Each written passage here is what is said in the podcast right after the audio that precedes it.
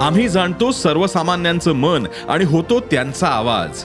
म्हणून डिजिटल युगातही सकाळचे पॉडकास्ट बनलंय तुमचा बुलंद आवाज. ऐकायला विसरू नका सकाळच्या बातम्या रोज सकाळी सहाला. ई सकाळ डॉट कॉम आणि भारतातील सगळ्या अग्रेसर पॉडकास्ट स्ट्रीमिंग प्लॅटफॉर्म्सवर उपलब्ध.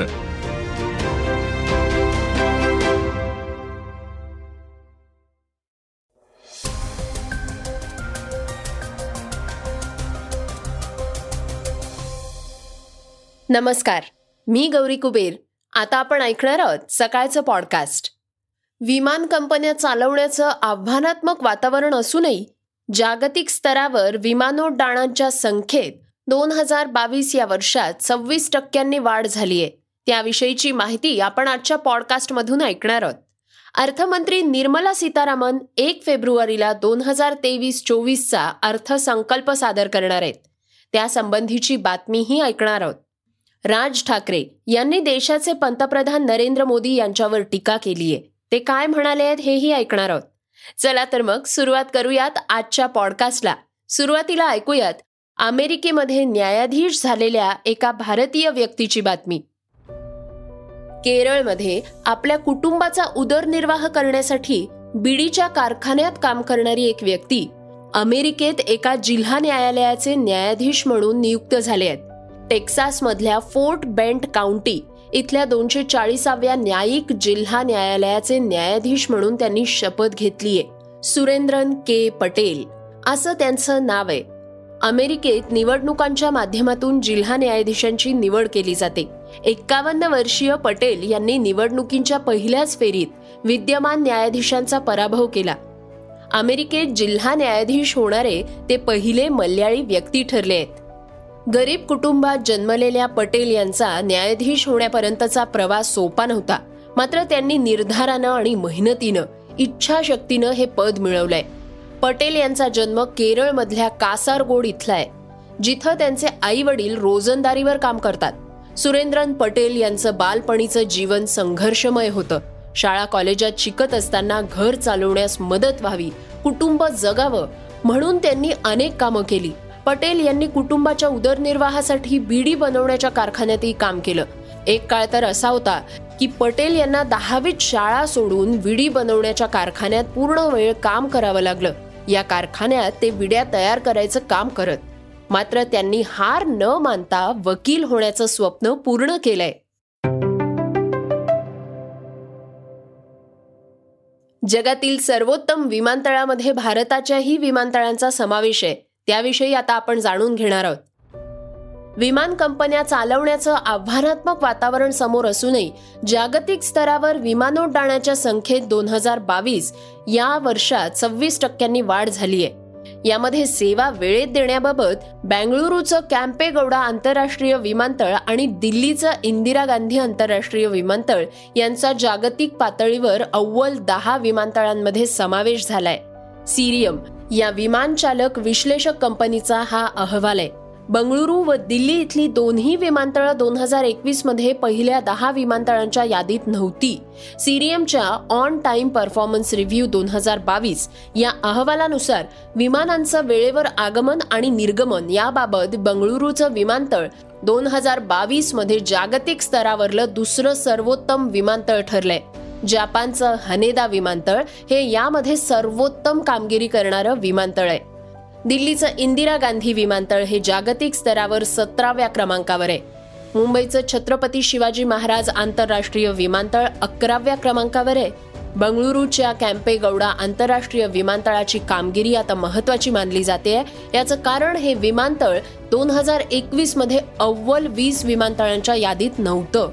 मोठ्या विमानतळांसाठीच्या स्वतंत्र जागतिक क्रमवारीत हैदराबादचं राजीव गांधी आंतरराष्ट्रीय विमानतळ बंगळुरूचं कॅम्पेगौडा आंतरराष्ट्रीय विमानतळ चेन्नईचं चेन्नई विमानतळ आणि कोलकात्याचं नेताजी सुभाषचंद्र बोस विमानतळ हे अनुक्रमे अकराव्या पंधराव्या सोळाव्या आणि अठराव्या स्थानावर आहेत. मध्यम विमानतळांच्या यादीत जयपूर विमानतळ आणि कोची विमानतळ ही अनुक्रमे नवव्या आणि अठराव्या स्थानावर आहेत. लहान विमानतळांच्या श्रेणीतल्या सर्वोत्तम वीस विमानतळांच्या यादीत एकही भारतीय विमानतळ नाही अशी माहिती airports council international A C I वर्ल्डचे महासंचालक लुईस फिलिप डी ऑलिव्हिरा यांनी दिली आहे. इंडिगो व एअर एशिया इंडिया या कंपन्या आशिया पॅसिफिक प्रदेशात अनुक्रमे पाचव्या आणि सहाव्या स्थानावर आहेत. अमेरिकेतली डेल्टा एअरलाइन्स ही सर्वोत्तम जागतिक विमान कंपनी ठरली आहे.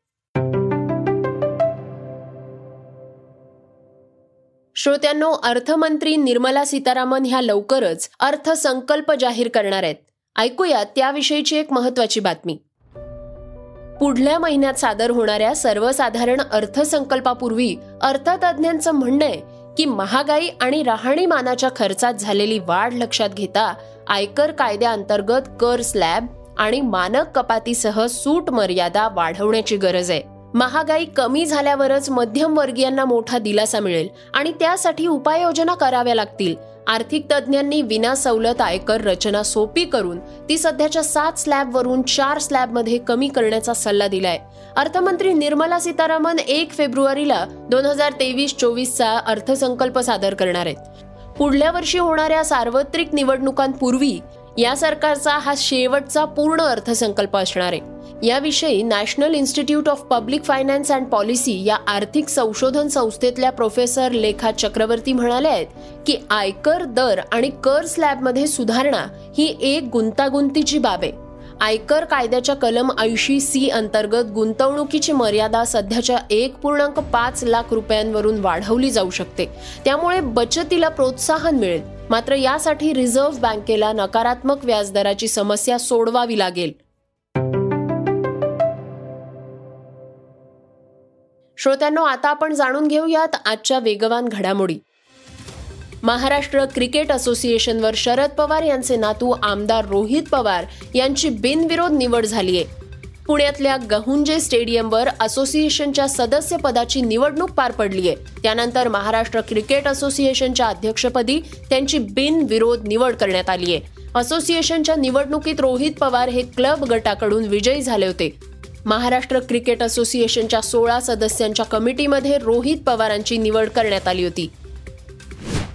संयुक्त राष्ट्राच्या शांतता मोहिमेत भारत सर्वाधिक सैन्य तैनात करून योगदान देत असतो.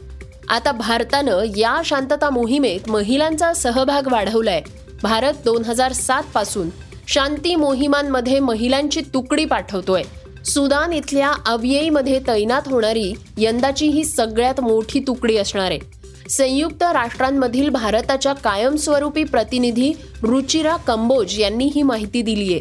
भारतीय महिलांच्या या तुकडीत दोन अधिकारी आणि पंचवीस इतर पदांवरील सैनिकांचा समावेश असल्याचं सांगण्यात आलंय.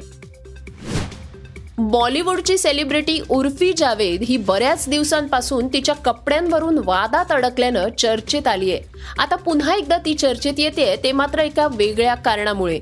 उर्फीनं जावेद अख्तरांबरोबरचा एक फोटो सोशल मीडियावर पोस्ट केलाय. आणि त्या फोटो खाली अखेर मी माझ्या आजोबांना भेटले असं म्हटलंय. उर्फीच्या या फोटोची सोशल मीडियावर चांगली चर्चा होतीये. आणि त्यावरून तिच्यावर नेटकऱ्यांनी टीकाही केलीये. भारताचा विकेट किपर ऋषभ पंतच्या अपघातानंतर बीसीसीआयनं आता त्याच्या उपचारांची सगळी जबाबदारी स्वीकारली आहे बीसीसीआयनंच एअरलिफ्ट करून त्याला मुंबईला आणलंय.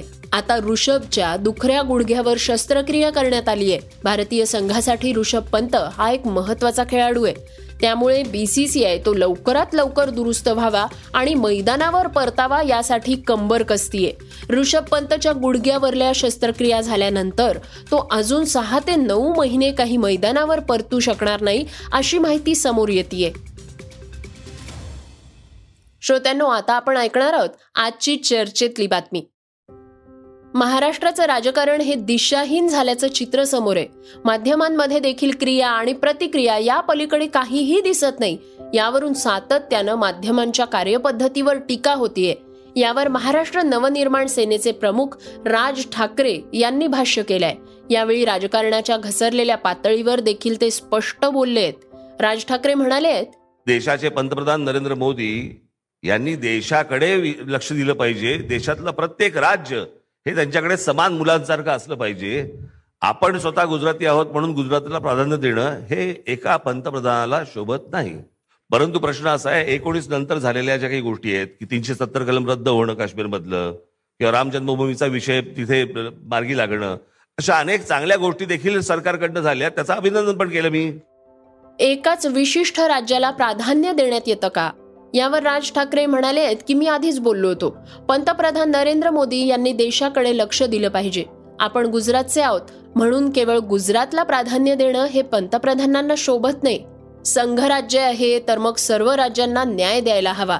मी दोन हजार चौदा मध्येच म्हटलो होतो की पंतप्रधान झाल्यानंतर नरेंद्र मोदींनी बिहार उत्तर प्रदेश आणि झारखंड या राज्यांकडे लक्ष द्यावं. राज यांच्या या वक्तव्याची सध्या सोशल मीडियावर जोरदार चर्चा सुरू झालीय. श्रोत्यांनो हे होतं सकाळचं पॉडकास्ट आजचं हे पॉडकास्ट तुम्हाला कसं वाटलं हे आम्हाला सांगायला विसरू नका. तुमच्या प्रतिक्रिया तुमच्या सूचना आमच्यापर्यंत जरूर पोचवा. आणि सगळ्यात महत्वाचं म्हणजे सकाळचं हे पॉडकास्ट तुमच्या मित्रांना तुमच्या कुटुंबियांना नक्की शेअर करा. तर आपण आता उद्या पुन्हा भेटूयात. धन्यवाद. Research and script Yugandhar Tajane Neelam Pawar. वाचा बघा आणि आता ऐका आणखी बातम्या. ई सकाळ डॉट कॉम वर. तुम्ही हा पॉडकास्ट ई सकाळच्या वेबसाईट आणि ऍप वर सुद्धा ऐकू शकता. विसरू नका या पॉडकास्टला आपल्या आवडीच्या पॉडकास्ट ऍप वर सबस्क्राईब किंवा फॉलो करायला.